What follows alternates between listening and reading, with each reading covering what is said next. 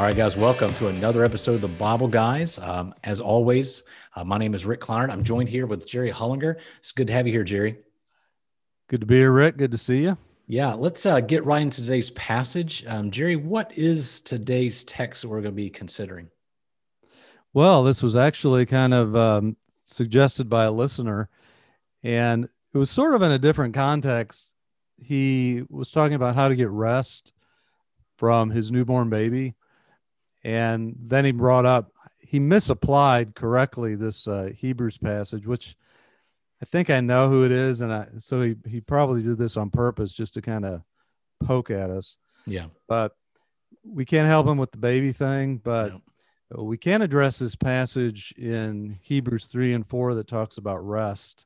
Well, while our listeners are turning to that passage, if you're able to do that, I got a lot of these too. So when we had our first kid, I got a card as like a celebratory card for the birth of your child.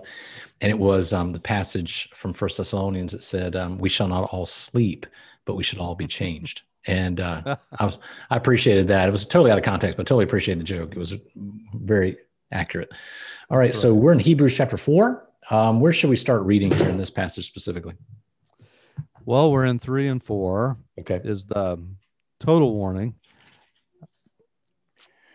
Right. I think what I'll do is, if it's okay, I'll start in verse 7 of chapter 3.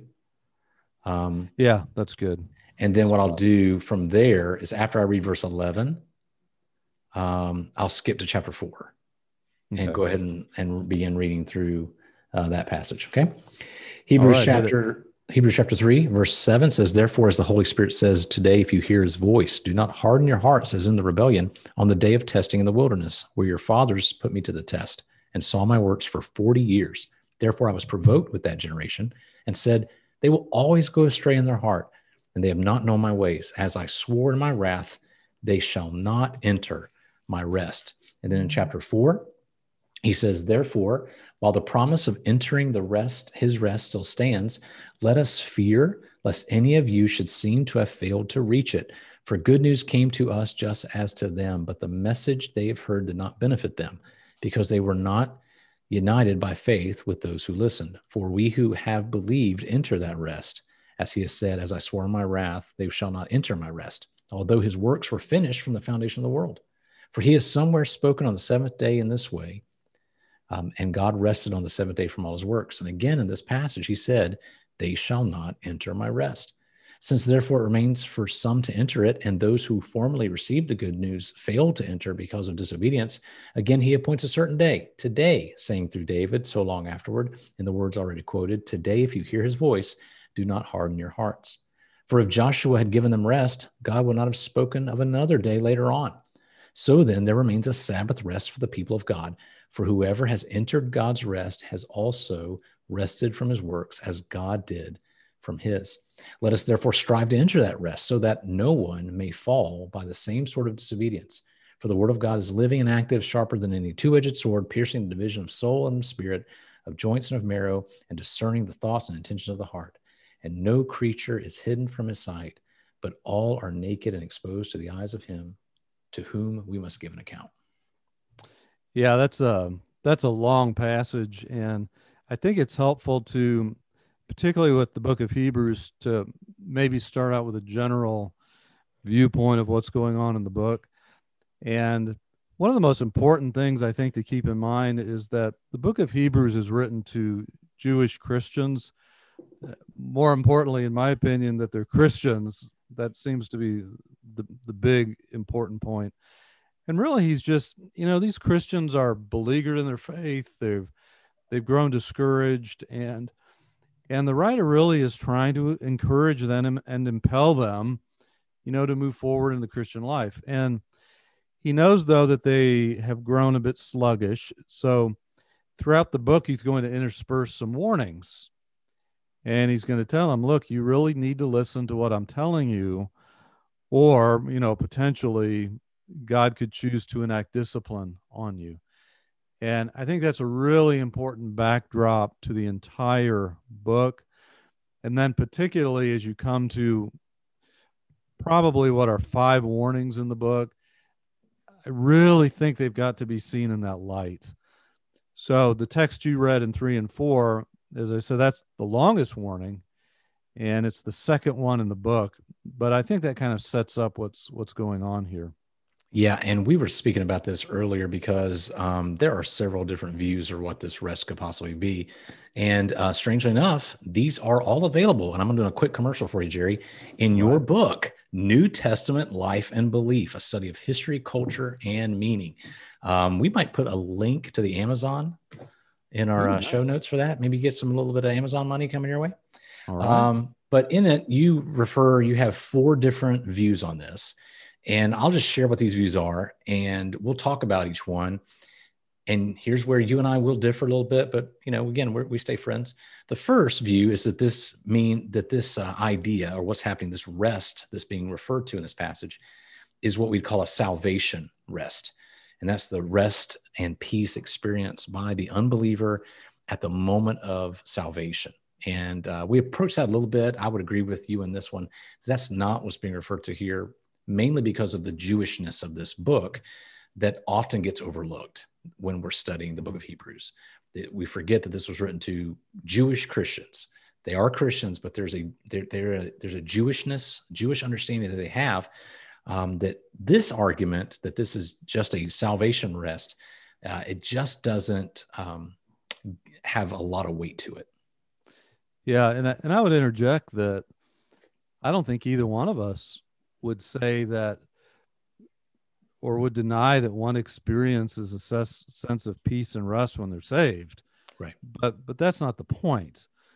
The point is what is meant in this text. Mm-hmm. So I think sometimes when we reject a view, people say, well, don't you think that? Yeah, right. People, of course they do. Right. But the point is that's not what this text, I think.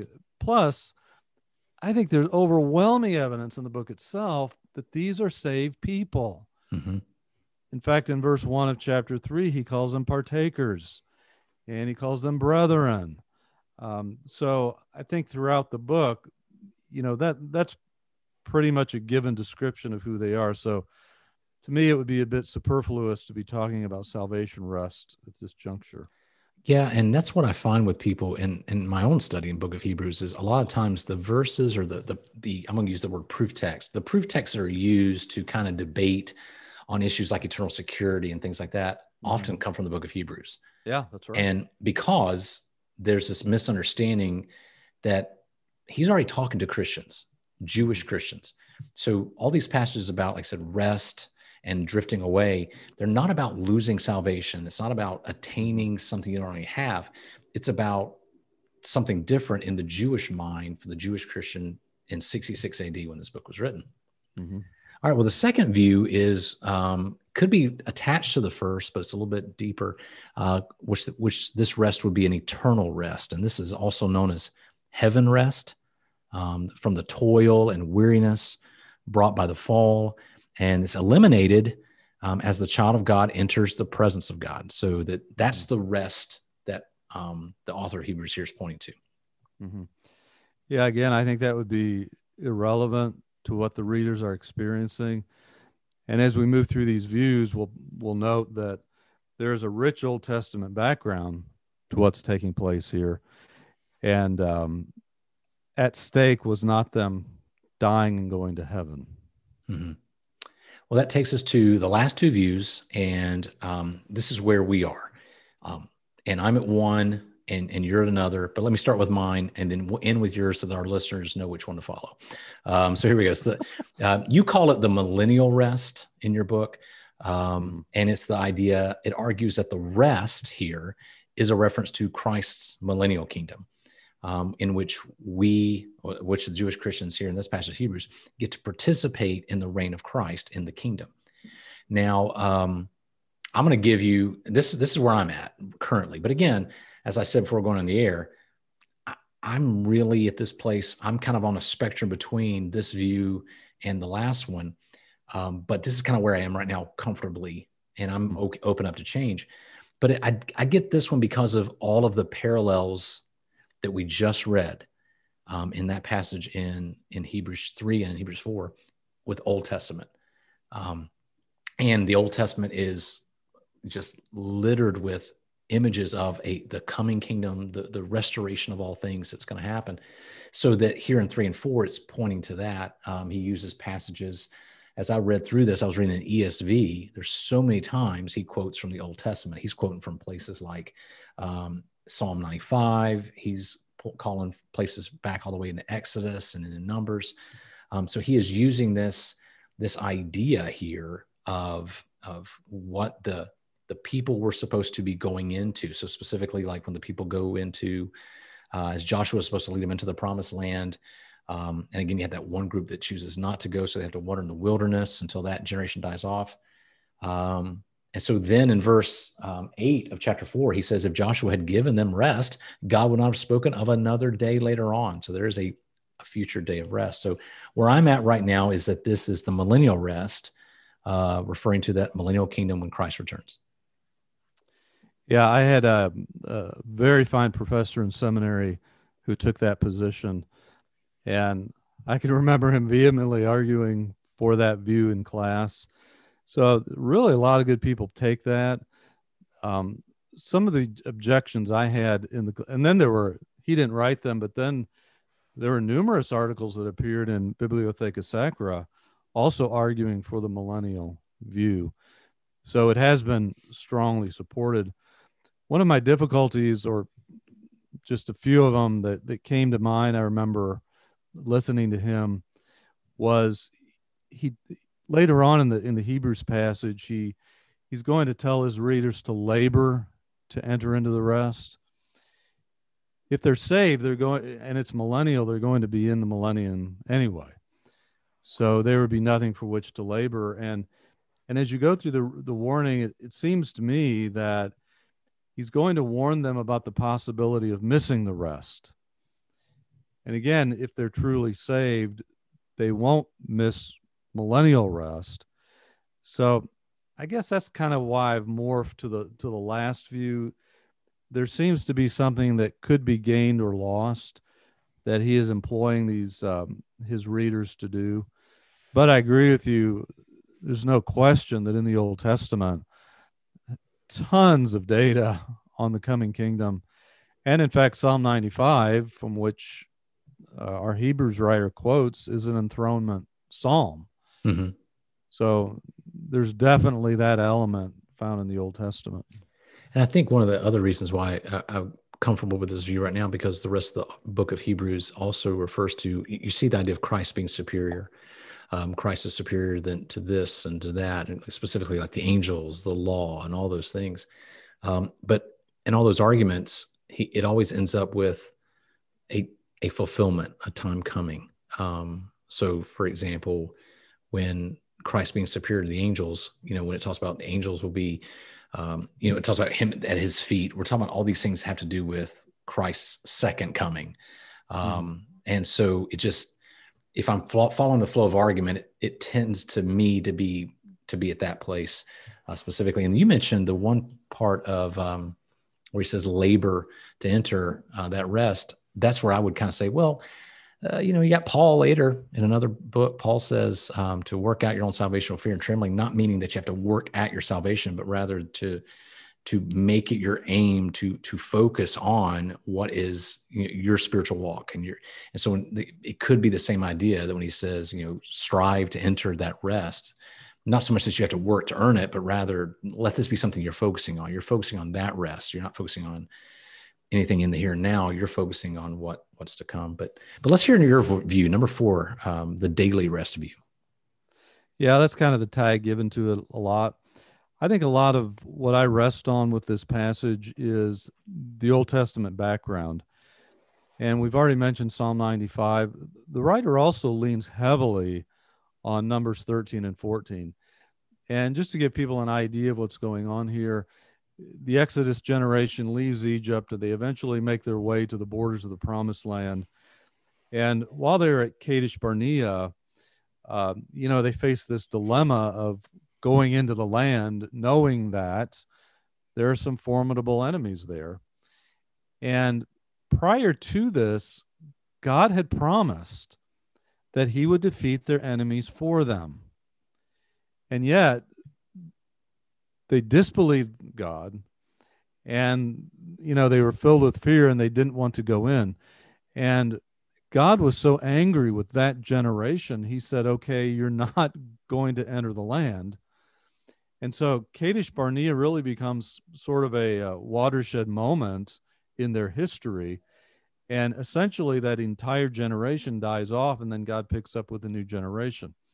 So what had happened was, and the writer of Hebrews talks about this, he talks about the danger of departing from the living God. He talks about an evil heart of unbelief, of which even Moses and Aaron are accused of having a heart of unbelief in Numbers 20. And so what was at stake for the Kadesh Barnea generation was not being saved. It was not going to heaven. It was not entering the millennium, but rather it was enjoying the blessings in the land as they were obedient to God. And it is my opinion that the writer of Hebrews is drawing on that, and he's telling his readers, look, you're at a spiritual Kadesh Barnea. If you move ahead in faith, there is rest, there is blessing available to you now. It is still available for you.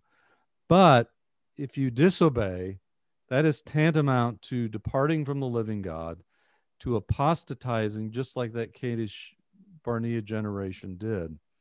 So I would see this as a rest that was available to them at that time. They were to labor to enter into it. They were to believe God. They were to move ahead in faith. I agree with you that that would have ramifications for the future kingdom, but I think in this particular warning, they are given the opportunity that had been forfeited by their predecessors. Okay. So are you saying, and I'm going to joke around with you a little bit, are you saying this is kind of an already not yet rest? Or, no? Okay. See, if it were anybody but you, I'd get mad at that. That's what I figured. But I know you know me well enough. No, this is not an already not yet. That's exactly why I'm doing it. And for any of our... Yeah, it's not a thing of them... Yeah, you know, entering some kind of kingdom now with one and still in the future, but completely just this life of obedience and faith that God would bless in the meantime. Yep. And so a lot of times when we study a passage like this, we look for an immediate application. But again, if anybody's listened to us long, I kind of steer away from immediately going to an immediate application. I like to always, my application starts with two questions. One is, what does this passage teach us about God? Because every word in scripture is about him. It's his journal, it's his diary. He's revealing himself. And then we apply that knowledge of God to us. And I think in both of these situations, whether you take my interpretation or your interpretation, we learn a lot of things about God here. From you, I'm going to just use yours just to show charity here. From yours, I'm learning that God is concerned with rest in the here and now, in the sense that of the constant toil and the constant, you know, the idea that, for example, having a peace that comes from obedience, if you want to use that term. And so with that, what I'm learning about God is that God does have a concern for that. He can, maybe I could use the term, he cares about my well-being, my emotional stability, well-being that comes from those kinds of rests. And that's a real big blessing in a sense to me, because sometimes I think, and guys who take my view or the other two could go that, man, God's really more concerned with the future. No, God's concerned right now with your life. You know, when he says in John chapter 10, Christ came that they may have life and that we may have it more abundantly or to the full. It's not just in the future, it's right now that he's come for, and we can live an abundant life now as we submit to him, as we obey him, as we trust in him. I think that's really the key. As we rest in him, there's that. So I think what I'm learning from your argument on this passage of something about God is God's concerned with right now, my well-being right now. Yeah. One of the takeaways I have from this is, you know, I so relate to these readers of this book.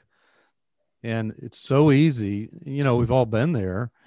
It's so easy to get discouraged in the Christian life. And, you know, sometimes you have those nagging issues. It's really hard to press forward because there isn't always an end to your problems on earth. And sometimes kind of easy just to lay back and kind of stagnate. And God is telling them, look, as dark as it may be for you, move ahead in faith, and I will use you in a way and do things in your life that would not have happened had you just lagged back in unbelief. So, you know, they become an excellent example, you know, to always continue to move forward despite the pressures, and God will be faithful, and he will do things that maybe we didn't anticipate. And then using the argument that I was putting forth that this is a millennial rest of the kingdom, what I'm learning about God in that passage is that he is sovereign. He's in control of all things. And so whatever I'm enduring right now, whatever I'm experiencing right now, there is a coming rest in that sense. That this is something he's going to set things right. So as I interpret this, I kind of resonate, like you said, where I think the man who discipled me used to use the phrase, don't let your roots get too deep in this earth.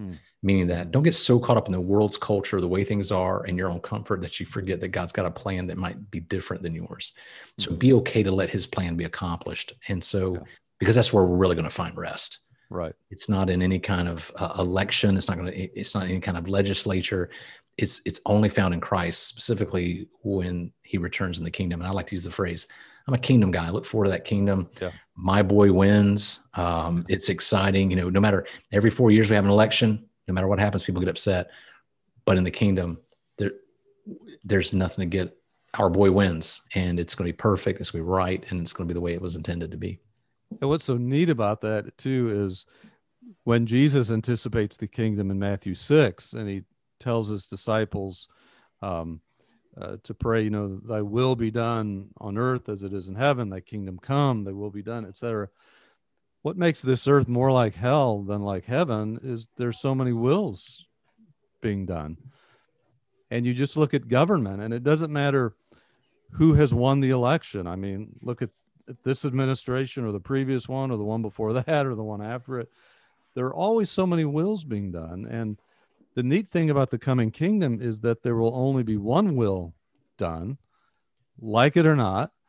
And, you know, there's not going to be any voting or anything, but there will be one will done, Christ's will.